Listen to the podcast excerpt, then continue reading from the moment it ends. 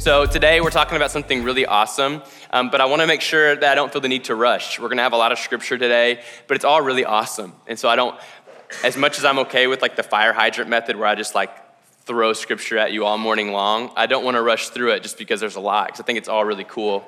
Um, if you're new here, here's where we've been. We've been in this series called Back to Basics. Guys, believe it or not, we're on week sixteen. We have been in Back to Basics for sixteen weeks. By the end of this, we'll have spent the third of our year in this series, which is pretty surreal. But if you haven't been with us, here's what we've been doing. We've been taking basic Christian practices and breaking them down into two weeks. And those two weeks are representative of two questions. The first week is the question of why, okay? It's going, hey, why do we do this thing? I've just found in the Christian life, you can kind of live in this cycle of doing the same thing over and over again. And when you do something long enough, sometimes you forget the reason you're doing it. And so we take that why for some of us to learn for the very first time. Oh, that's why Christians do that. Uh, but for some of us to relearn it, that's right. Prayer is not this mundane, apathetic, neutral thing. It actually is something's happening there. So we, we covered prayer in one of the weeks. Anyway, so why is the first week. The second week is the question of how. Because I've also found that in Christianity, when you're in it long enough, sometimes you forget to actually put the things into practice. So you live a life fully understanding the why, but you never actually live into it, which really robs you of the life that Jesus is trying to give you. The, the life that Jesus promises you is contingent upon not only your understanding of why you do it, but also your participation in actually doing it. And so we take the how week and go, how do you actually in real time, in your living room, at the park, at the coffee shop, at work, at college, whatever it is, how do you actually do it? And on those weeks, we get mind-numbingly practical. That's the goal, is that you can leave and within three minutes, actually have handles on how to live into it, right? So for example, when we talked about prayer, we wrote down why in week one, and then in week two, how, we talked about the environment you're in. We talked about the posture you take. Uh, we talked about different methods, different things you can try. And we just made long lists of things to go for, things to try, because we're all different and we're going to engage with God in different ways. But anyway, so that's the hope of the series. We only have three weeks left, which for me is sad. Um, and for you is also sad, a relief. Mixed feelings? Cool. All right. Um, all right. So we got three weeks left, which means today we're introducing our last uh, basic Christian practice, okay? And per usual, I want to start with a story before actually getting into what it is, all right? So uh, my dad, uh, growing up with him was really awesome. Um, I had a really strong, good family. Um, that was just my experience. My mom and dad raised me well. Um, my dad raised me to love Jesus. Um, man, he loved me so much. He was probably generous to a fault at times. I could be a little spoiled brat, and uh, but you know, it turned out okay. Hope, thank you, Lord. Um, grace, mercy, um, we all need it. So, uh, don't know what I'm saying anymore. Um, but my dad, uh, man, he was a good husband. He is a good husband. He is a good dad. He worked really hard to provide for his family. It was just just a good upbringing. Um, but what's so powerful about that reality, that that got to be my experience, is that he had the opposite experience. So his dad um, was abusive on a lot of levels. Uh, just never was told, I love you. Uh, treated terribly, literally all his life. While he lived at home, it was awful for my dad. Uh, he had nine brothers and sisters, all of them treated terrible. And uh, just grew up in a cold world. Uh, he was doing drugs uh, by the age of nine. Uh, he was on all the drugs and all the alcohol from nine to age like twenty. Um, and that was when he started dating my mom. Um, bless up, glad that happened. It's, I'm the result. So, um, but uh, he started dating my mom, and my mom's mom, Granny Sue, shout out, she makes really good quilts, but she also discipled my dad. Um, she started breaking down the Bible for him and talking about Jesus pretty relentlessly, honestly. And my dad ended up coming to Jesus, and my grandpa was very skeptical of that moment. He said, if you think you coming to Jesus is gonna let you marry my daughter, you can think again. That was tough for my dad to hear because he genuinely just believed in Jesus, but it wasn't like some tactic, but he was like, you know, deal, okay? I love the Lord. Um, but uh, so he comes to believe in Jesus, and it's this really cool moment. And um, as he started following Jesus, and he married my mom, and he got permission from my granddad, and he had this moment where, and he's told me about this a few times, where he just decided, hey, I'm gonna be this like cycle breaker, like this generational thing that's been happening, whatever happened to my dad's dad and my dad's dad's dad and so on and so forth, that there's been this cycle of abuse, it will stop here. This is when it stops. And my dad, he didn't make this decision passively, right? He didn't passively resist old things that had been ingrained in him, right? He actively did that. He didn't passively like trailblaze new pathways into how to healthily, healthily parent children and be a husband to a wife. Like, right? He partnered with the Holy Spirit as the Holy Spirit helped him blaze new trails, new pathways into being a healthy father, a healthy husband, right? And the conversation we're having today, uh, it's about something that we can't do passively, that we've all been given different stories. We've all had different experiences and broken versions of things. And if we're gonna follow Jesus uh, and we're gonna live into his ways and his words and his works, we're not gonna be able to do that passively. It's gonna take our activity. If you've ever been on a YouTube binge, have you ever been on a YouTube binge and gotten to the dark hole of watching fights happen in public? Like, fight at the Walmart. And you're like, that is so sad. Click. Ooh, you know, and it's just a bad place. It's just sadness, honestly. I, I just want to let you know that's what I think. I think it's sad, but I've accidentally been intrigued at times, right? But, but as as uh, I'm not promoting it, I really want to be clear. I think it's sad. I've had to tell myself, don't watch that anymore. Just bad vibes. This is sad. But as the years have gone on and technology's advanced, what you've noticed is, if you've ever seen videos like this, is there's like seventeen people holding phones and videoing. There's two people fighting, hurting each other. It's not good. And there's seventeen people who could one million percent do something about it, but they're videoing. And if we want to believe in the good of humanity, maybe they're doing that so that they can show it to the police and the police can do justice, right? But usually it's so they can post it and hopefully get views, right? Because this is insane. You won't believe this fight at Walmart, right? And I just thought, thank God for the moments that someone puts the phone down and intervenes, right? Like when turmoil is taking place and someone says, I'm gonna try to bring peace to the situation or at least try to make the turmoil stop. Isn't that awesome? And I was just thinking about the, the thing we're talking about today. It's gonna, it's gonna ask of us to not be a people that stand by and watch turmoil break loose and go, man, would you look at that? It's gonna ask that we put our spiritual and maybe literal phones in our pocket and we intervene into the mess. The basic Christian practice we're talking about today is the conversation of discipleship. And this conversation is kind of the pendulum moment of the whole series. So I, I've, maybe this hasn't been subtle, but I've tried to be subtle. The whole point of this series, I believe, was put on my heart when I started asking the question, how can the church at Ruby, how can this local church become a church of disciple makers? Jesus. That's low-key, high-key, mid-key, the only reason we exist, right, is to know God and to help others know God. And I, I want to break this down today in the Old Testament and the New Testament to show us that we were created by and live for a God who wants to partner with people, willing to participate on the behalf of other people. And that's always been true. That, that I don't know if you've always viewed Christianity as a sideline thing, as a spectator sport, but that you were created to participate with God on behalf of other people. And so I want to break down this word discipleship, and I want to acknowledge on the forefront, discipleship is the most vague word that we all nod our head and go, no, that's specific. But if I ask you what discipleship is, come on. Even I'm like, I literally struggled so hard this week. It's all I do. I work for a church planting family, and we literally say we're a family of disciples that exist to make disciples and plant churches. And I'm like, okay, how do I talk about discipleship again? And that's all I've been doing for the past five years, right? But it's vague. It's weird. It's like, does that mean like we do Sunday school every week? Is that it? Am I doing it? Do I lead a house church? Is that it? Am I doing it? Do I read the Bible every day? Is that it? Am I doing it? And the question, the answer is yes, like all of that. But anyway, we're going to talk about it. And I'm, I'm excited. And I'm hoping that we're going to take today to go, hey, why do we do it? Why is discipleship important? But then next week, I'm gonna do my very best to get really practical, that this feels accessible, that this feels like digestible, and that we can live into it, okay? So we're talking about discipleship. I'm very excited. And um, if I start going too fast, raise your hand and tell me to stop, okay? All right, um, so this conversation is not a new idea, right? This is as old as time. Um, this is in the D N A of Scripture, and we're gonna break that down. Um, but the, the passage that comes to my heart to start off this conversation is in Isaiah six, verse eight. Uh, you've probably heard this passage, even if you didn't know you were hearing it. It says, I heard the voice of the Lord saying, whom shall I send, and who will go for us? Then I said, here I am, send me. This conversation is one that goes, God, I am here, send me. If you need people to go, I'll go. This is the conversation, all right? And this is the posture we need in, in the heart of hearts, all right? And this is not an easy thing. It may be a simple concept, but it, it'll be complex in our spirit, but I believe God has something for us here. So as we journey through this, in the Old Testament, I'm really gonna point out participation, okay? That God partners with people that participate on behalf of other people.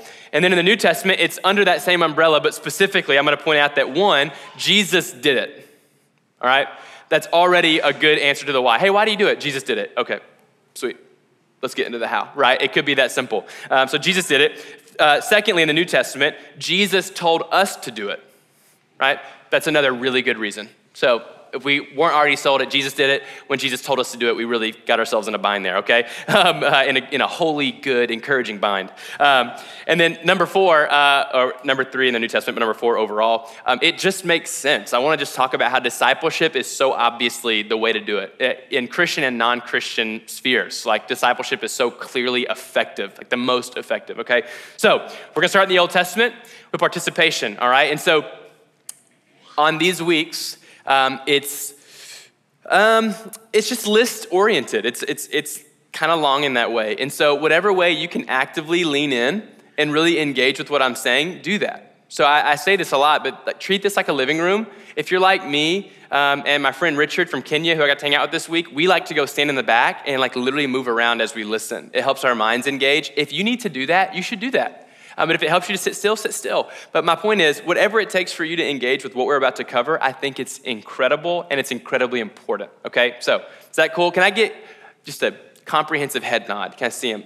That looked pretty funny. I didn't know it would, but it looked like this like ocean wave of head nods. It was really cool. Um, okay, so let's talk about it. Um, let's put that slide up with all the scriptures. So what we've been doing in the past, and we'll do it again today, here's all your scripture references. And one of the ways that I think you can actively participate and like stay with it in the teaching is write down in your phone or in your notes each text and then a brief description by each one. And per usual, if you want any of these notes, I will email them to you. Okay, let's go. I want to point out very the first and foremost thing that, that before there was even a sin issue in the world, God longed to partner with humans, all right? So in Genesis chapter two, verses nineteen through twenty, it's kind of just a fun example. Um, it says, whatever man called every living creature, that was its name. So fun thing, God creates creation, um, and then he delegates to man. He goes, man, whatever, I don't know how this worked. Man, I've given you language somehow, and you know it all already. And whatever you decide to call these little and big and medium-sized moving little creatures with long noses and short noses, with long necks and short necks, you know, whatever, with wings and without wings, whatever you call those things, that's what they're called, all right? So from the very beginning, God is inviting man to participate in creation, right? So I don't know if that sold you on that, but I thought that was a really fun example. Like, what a fun job. Tiger. And then like he missed it sometimes with aardvark. It's like, hey, I don't know. It's kind of weird, spelt weird, sounds weird. Um, obviously he said it in like Hebrew or Aramaic, whatever the language was. Anyway, moving forward, done getting distracted. In Genesis chapter twelve, this you've heard this passage uh, referred to actually a lot in the past, if you've been here in our series, but it's a big moment. It's where God meets Abram or Abraham, all right? And he's gonna father a nation. So God chooses Abraham. He sees Abraham, recognizes his faithfulness and goes, hey, I will bless a nation that will come through you. And a fun story there because his wife Sarah is far too old to have a baby. God does a miracle. They have children. That births the nation of Israel, all right? So God partners with Abraham and Sarah to birth the nation of Israel. The entire book of Exodus covers this, but specifically chapters one through thirty-four is the story where the Israelites are enslaved for like four hundred years in Egypt. And Moses, speech impediment, and while he is away from the land of Egypt where his people of Israel are enslaved, God calls on him and he sends Moses to the Israelites. And I, it's interesting that I don't have an answer for this. I just know it's true. I don't know why God didn't just strike down the Egyptians and tell the Israelites from heaven, be free, right? But it's just obvious. He chooses Moses. He goes, I'm gonna use you despite your weakness to deliver these people. Partner with me, participate in this. The people of Israel will be freed with your obedience. So there's, there's an awesome and powerful example. In Joshua chapter two, That's the story of Rahab and Jericho. So the spies of Israel are looking at Jericho, a land they want to conquer. And while they're there, the king finds out they're there, and they're hiding with a prostitute. And, and it's holy living, but they're hiding in a prostitute's house. And, and Rahab helps them stay safe. The king goes hunting for them, knows they've been with Rahab, and then she is like, I don't know what you're talking about. And their lives are spared, right? And then because of that, Rahab's life is spared. Rahab is brought into the fold, and Jesus actually comes from the line of Rahab. It's pretty crazy stuff. Um, so really cool thing. First Samuel chapter three. Um, this is neat because it's not just a partnership thing. You also get some discipleship. Um, this is where Eli and Samuel um, get to meet each other. So Samuel is going to grow up to be the guy that hears from God and anoints the kings of Israel. A really powerful job. Like, he's the voice. He says, you're going to lead Israel. But he first meets Eli. And in First Samuel three, Eli teaches Samuel how to hear from God and respond to God. It's this powerful moment where Samuel keeps hearing something. He's like, Eli, what is going on? And Eli's like, that's the Lord. The next time you hear that, respond in this way. So you see God partnering with Samuel, but also Samuel being discipled by Eli. Little, a lot of things happen right there. It's really cool. All right. So Second Kings two, verse nine.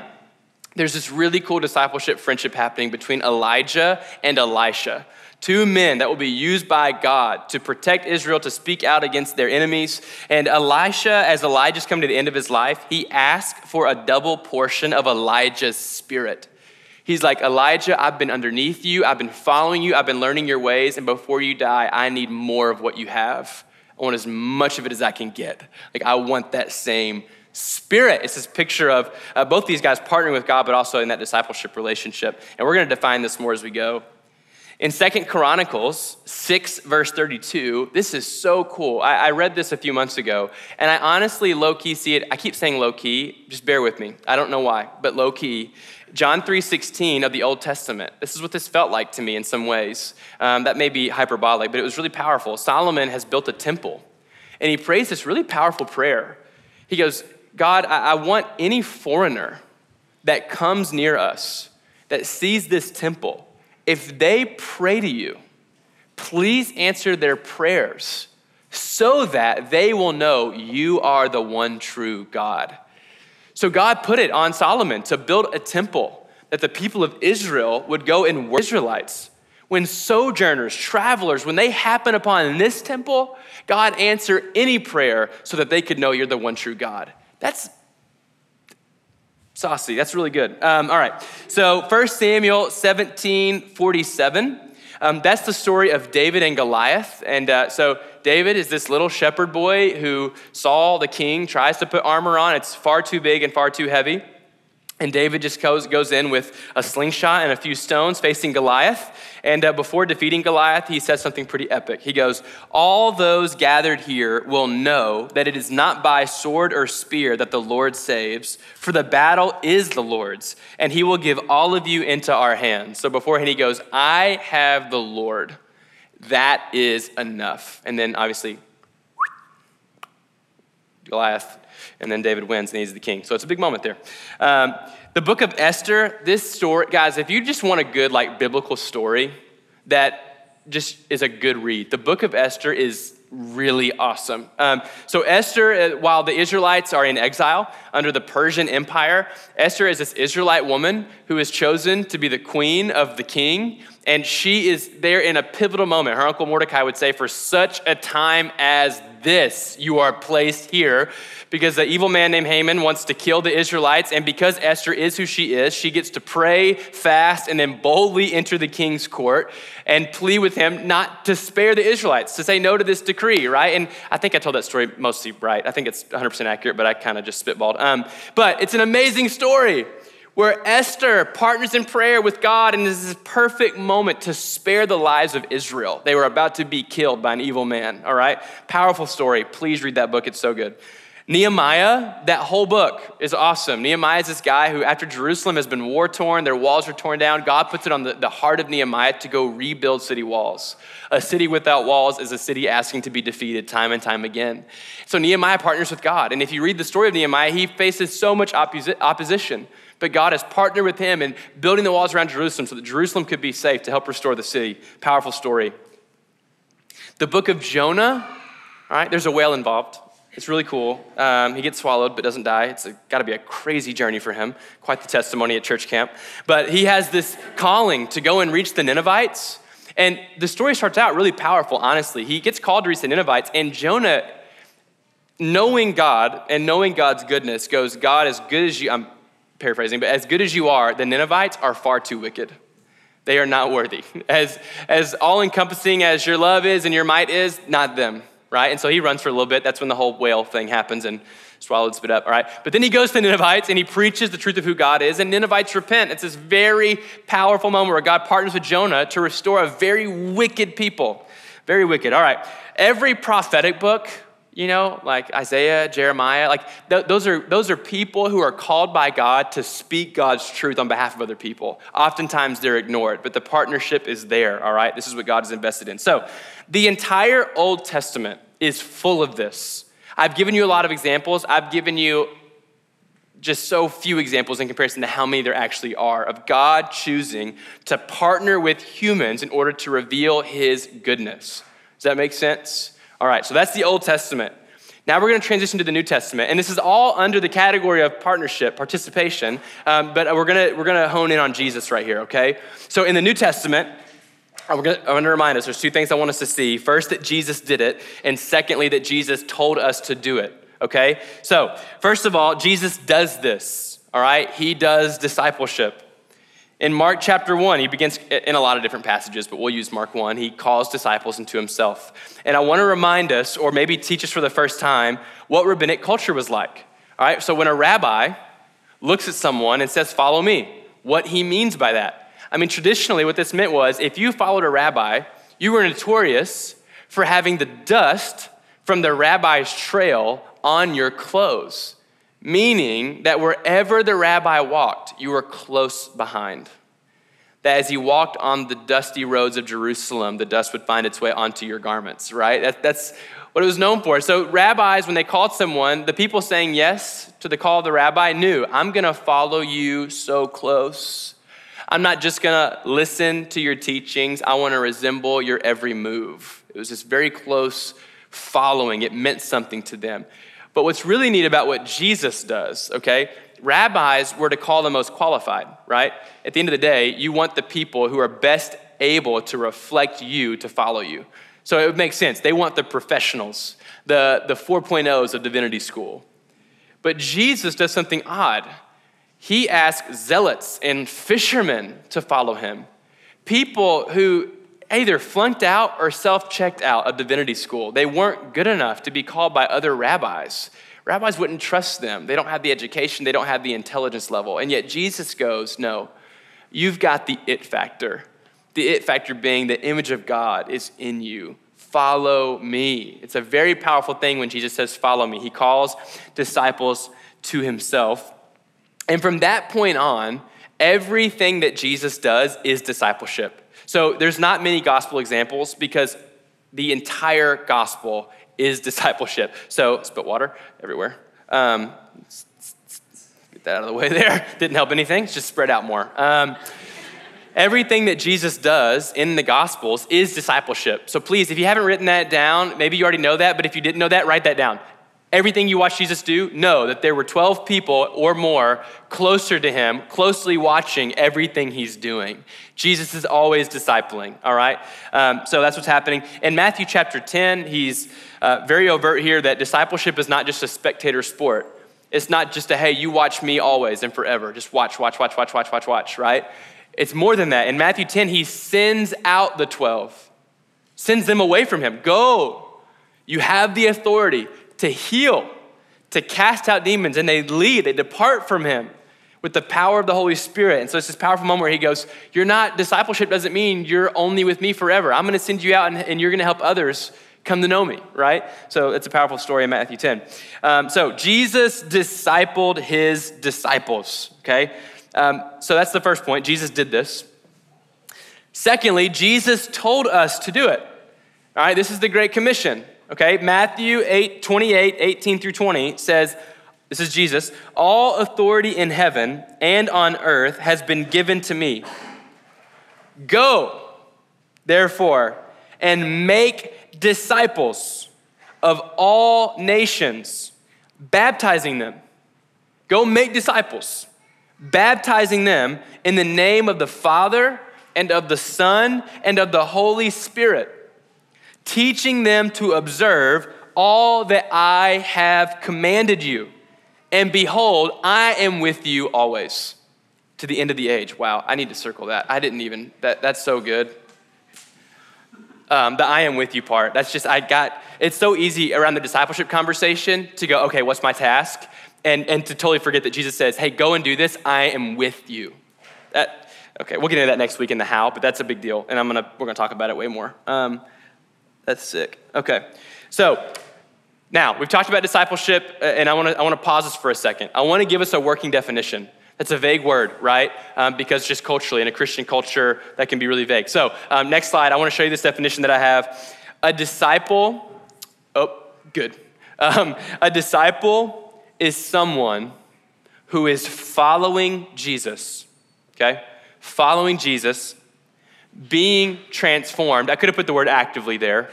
Being, parentheses, actively, parentheses, transformed by Jesus, and is committed to the words, the works, and the ways of Jesus. So a disciple of Jesus is anything and everything Jesus they're in on, all right? And discipleship is walking with someone else as they learn to do it too, right? We're forever learning how to be like Jesus. So if you have the false narrative of I'm not ready to disciple, uh, you'll never, that narrative won't ever go away because uh, you'll never look in the mirror and go, I figured it out. This is what perfection feels like. Jesus, I am you now. You know, that just never happens. You kind of always fall short. That's why grace is awesome. So discipleship, that narrative of I've got to be at a certain place is a false narrative, all right? Discipleship is going, hey, I'm following Jesus, and I'm I'm gonna help you. Like, I'm gonna walk with you. Uh, and we'll get into the how of this, okay? So a lot of this will feel like just a big, okay, cool, I'm, I get it. And next week it'll get very practical, all right? Okay, so someone who is following Jesus, being transformed by Jesus, and is committed to the words, the works, and the ways of Jesus. And discipleship, walking with someone else. All right, back to the scriptures. Acts chapter four, verses eighteen through twenty. This is fresh after Jesus has ascended. The Holy Spirit has fallen upon the disciples. Things are going crazy. A lot of people are believing in Jesus, like thousands in this small community. It's an amazing thing, but it's disrupting the religious elite. They don't believe in Jesus and they don't want anyone else. And so Peter and John have this pretty wild moment where they're arrested and their lives are threatened, okay? It says, then they called them in again. They called Peter and John in and commanded them not to speak or teach at all in the name of Jesus. I want you to hear this. But Peter and John replied, which is right in God's eyes, to listen to you or to him? You be the judges. As for us, we cannot help speaking about what we have seen and heard. So it's going, look, all threats considered, you guys contemplate it, think about it, internalize, and let us know if you think this is right or wrong that we talk about this. But just so you know where we're coming from, we cannot help it. We have experienced something so good and so real that we will talk about it. And whatever consequences come, they come. But we got to talk about this thing, all right? Jesus is too good and too real. And so there's this moment where we as Christians, as we walk with Jesus, I would say, if we are not invested in discipleship, and I don't mean this in like some like intimidating way, just, but if we're not invested in helping other people know Jesus, we don't, there's there's more for us. And we, we don't know Jesus well enough. Like this love, this relationship in its nature goes beyond ourselves. It, it, it just, that is, that is fact. That is what happens. It is unstoppable. Like when you behold the true gospel, the true love of Jesus, it will go beyond you. ten out of ten. That's a journey, right? So if you go, oh shoot, I'm not doing it. Do I believe in Jesus? I'm not, no, that's, no, no, no. We're not going there. But I am saying as you follow Jesus, you will bring this beyond your, you will take this beyond yourself every time, okay? Romans ten, verse fourteen, Paul says, how then will they call on him in whom they have not believed? And how are they to believe in him of whom they have never heard? And how are they to hear without someone preaching? Paul gets really elementary. How do you expect someone to hear about and believe in Jesus if no one has told them? Thus, the importance, the essential nature of discipleship, that we sign up to be first goers. Here I am, send me. I will speak of the name of Jesus. I will declare his words. I will live out his works. I will display his ways. First Corinthians four, fifteen through sixteen to wrap us up. I, for though you have had countless guides in Christ, you do not have many fathers. For I became your father in Christ Jesus through the gospel. I urge you then, be imitators of me. It is okay to embrace that discipleship is what's going on. Paul goes, let me make this clear. I want to like be a father to you, not in the sense of like authority, but like in love for you relationally, and well, and some spiritual authority in there, but like, I want to care for you. Know that I'm following Jesus, and it is good to imitate me because I'm giving my all to imitating Jesus. That kind of captures discipleship. Hey, follow me as I follow Jesus. And of course, we're both following Jesus, right? But like here in the physical, follow me. I'm following Jesus, okay? So um, we've got the first three, partnership, all right, overarching, partnership with people willing to participate in more, right? Um, then second, Jesus did this. Okay? And then third, Jesus told us to do it, all right? And then fourth, uh, discipleship has always been powerful and effective. Parents, you know this better than anyone else, how impactful discipleship is. The minute your kid says something in public that didn't come off very well, but you know for a fact they learned it from you, you have experienced the powerful nature of discipleship. Like the minute they say the curse word and you're like, where did he learn that? I am shocked at you right now. And you're just like, no, that's me. I discipled that into that kid, right? It's like, that's how it works, right? But also when they do healthy things, you're like, hey, I worked hard to make sure you knew how to share. That's discipleship, right? That's why like jobs is important, like in the medical field of like nursing and, and being a doctor. That's why it's required that you shadow. You don't just learn knowledge. You watch it happen. Like there's power in watching someone do something, not just getting the head knowledge, but watching someone physically move. I, I remember uh, Dave telling me, do you like all my motions? Um, you, they're moving. You see how I'm moving? That's discipleship. Um, you guys all start discipling people that way and everyone's like, what is going on? Um, uh, discipleship, take notes. Um, but I, I remember Dave telling me a story about a guy coming to fix his, uh, uh, my friend Dave, uh, coming to fix his air conditioner, and he had an apprentice with him. And the apprentice did not do one thing. He watched the whole time. That's discipleship. Like, and, and the guy would just say, hey, this is what I'm doing right now. I'm not just gonna like show you a, a slideshow that helps you understand this. You're gonna watch me fix this thing. That's discipleship, right? So this works everywhere. Fashion. All of us have been discipled in fashion. The minute Justin Bieber wears something ugly, it is not ugly. It's so ugly, it's beautiful, right? The minute like Kanye West puts on the like the weirdest, what in the world is that? But it's like, it's kind of dope though. You know what I mean? Like just because, right? Like that's what we are culturally. We, we open the magazine, we scroll on Instagram and we're like, I guess that is cool. And we try to wear it. That's discipleship. I'm not kidding. That's what it is, right? Discipleship happens on the physical level, on the spiritual level, on the mental level. I was uh, taking someone to where they lived because they needed a ride. That's vague, but I was giving someone a ride somewhere. And it's a guy that I, I love a lot, and I'm discipling him, and, and we're both aware that that's what's happening. Like we, we've embraced it. I wanna really like help you like grow in the Lord. And, and it was cool because as I was sitting with him before he got out of the car, I sat back in my chair and was holding the little handle above the seat in the car, you know how handle?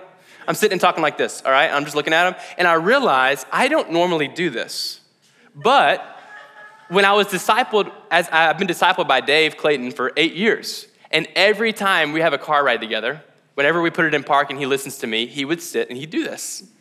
And I realized like, whoa, I'm not just saying the things he's saying and thinking the ways he thinks. I am physically embodying the things Dave does.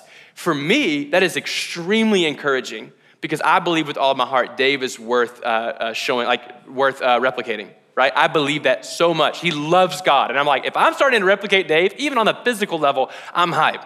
That's dope. Because I respect him with all of my heart, right? That's discipleship.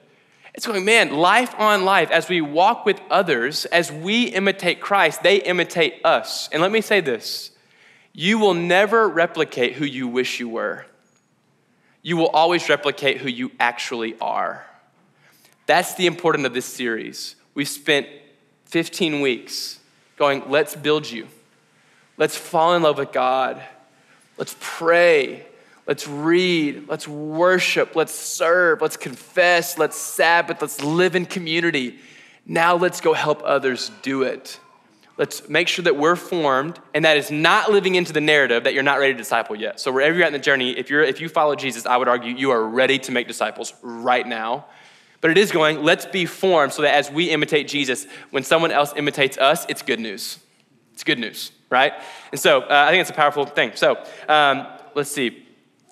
Discipleship is the way of God. Like, that is his idea. I believe it's his way. I believe it's in the D N A of Scripture. It is the methodology of the gospel, that people would participate with God on behalf of other people. I need to write something down. Um, imitate who you are. I didn't, uh, yeah, hold on. Isn't this fun? It's just like a conversation. I'm just so comfortable up here. Hey, hold on one second. Um,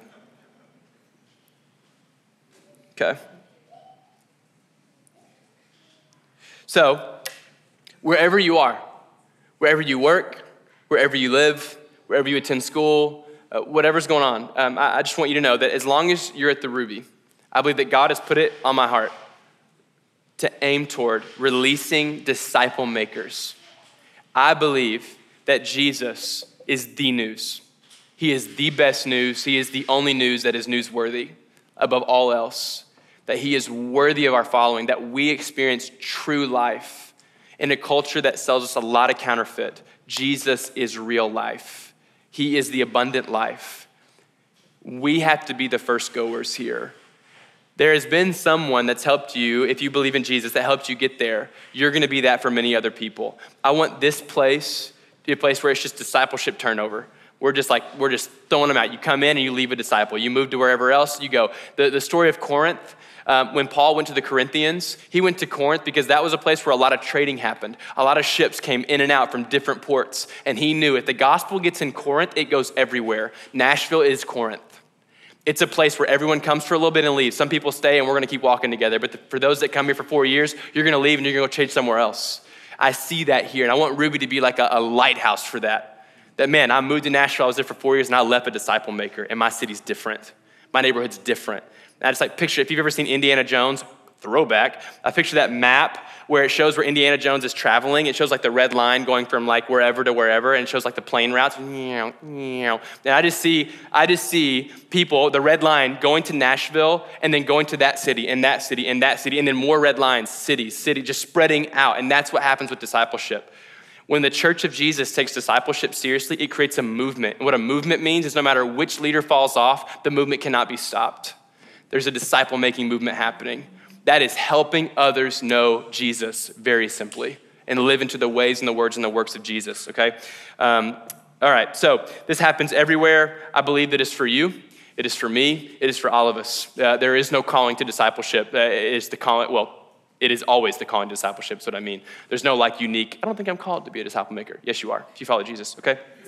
All right, so um, I know this is a big conversation, and I know that I've, I've just told you the why, okay? Um, next week, that, that's why we're doing this series, is so that we can give an appropriate amount of time uh, to thinking practically. Who do I disciple? When? How often? How does this work? Do they have to believe in Jesus to be discipled? Uh, do I have to have a Bible study every week to disciple somebody? Like, what is discipleship in real time? What does it look like? And I'm gonna do my best to give us some real handles on this. And, and listen, this is a participation conversation only. This is not a spectator conversation. If you hear this and don't put it into practice, I promise you this will mean nothing to you. And it is what it is. But when you start putting this thing into practice, you start seeing death come to life. This, this, is a game changer. Um, and so I believe we're called to it here, and uh, we're gonna stand for that here at Ruby. So uh, I'm really, really excited. So I love you guys. Thanks for listening. I really liked sitting on the stool and really loved, it felt like we were locked in. That's, that's such a cool thing. Thank you for your your eye contact and your subtle head nods. That is actually so helpful. So um, I'm gonna pray for us, and then we're gonna get dismissed to communion. And communion's gonna be really simple today. You can take it on your own. You can take it with someone you came with. You can do, you can ask someone who you haven't met yet, do you wanna take communion together? But the prayer point is simple. God, like you have called us into disciple making, to helping others know Jesus. Simply put, will you help us do it? Like, you told us to do it. We're gonna do it. Will you help us? Next week, we're talking about how. Will you just anoint Josh this week? Will you anoint our ears next week? Like, help us to come in ready next week to break this thing down. Give us dreams, give us vision. Like, just pray over this, all right? So I'm gonna pray. I'll dismiss us to communion. We'll worship. God, thank you. Love you. I love this conversation, um, but I do recognize that if this stays at conversation level, it didn't go nearly far enough. And so, um, I pray that this this conversation just today causes discipleship to break out before we even get to how.